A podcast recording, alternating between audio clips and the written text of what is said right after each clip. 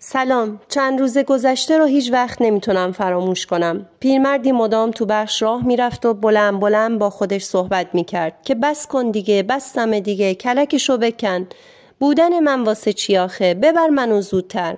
و روی تختش دراز می‌کشید و گریه می‌کرد. تو پروندهش دیدم که فقط 60 سال داره. از زنده بودن و زندگی کردن خسته شده و انتظار مرگش رو از خداوند داره. امروز می‌خوایم با هم در مورد افسردگی در سالمندان صحبت کنیم. افسردگی یکی از اختلالات روانپزشکیه که به سبب عمومی بودن به سرماخوردگی روان معروف شده. خب خودتون رو تصور کنین که بازنشسته شدین و دیگه امکان رانندگی ندارین. شعن اجتماعی و امنیت اقتصادیتون از دست دادین. یا خدایی ناکرده بیمارید و تحرک ندارین. درد مزمن دارین و داروهای زیادی مصرف می‌کنین.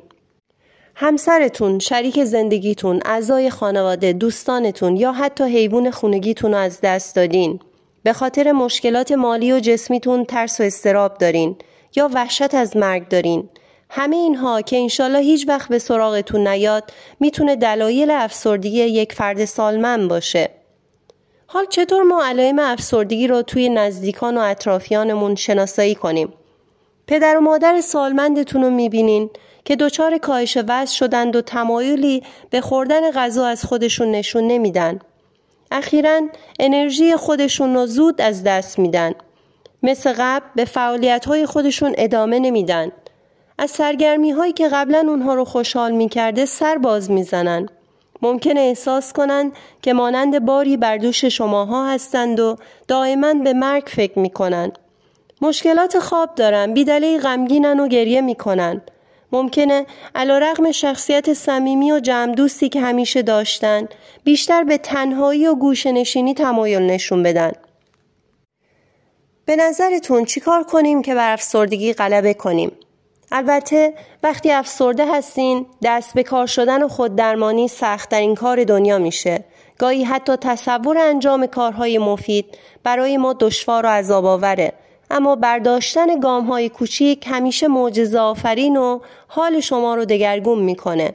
اجتماعی باشین بیرون برین پارک برین با دوستی ناهار بخورین. در فعالیت های داوطلبانه شرکت کنین. در یک کلاس یا باشگاه ثبت نام کنین. تا می‌تونیم بخندین. خندیدن شما رو سر حال می‌کنه. مهارت های جدید بیاموزین ساز بزنین. کارها و مهارت یاد بگیرین که خلاقیت و خیال پردازی شما رو به عرش برسونه. آراسته و خوشبوش باشین سفر کنین تحرک داشته باشین پیاده روی کوتاهی انجام بدین.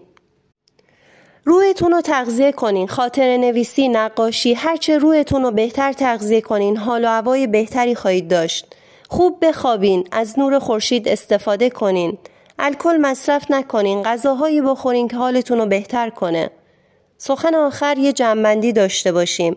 رو برگه هایی که خدمتتون هست یه جمله در مورد موضوع بحث امروزمون بنویسین. منم روی برگم می نویسم تمرین کنیم که شادتر بمانیم. خدا نگهدارتان.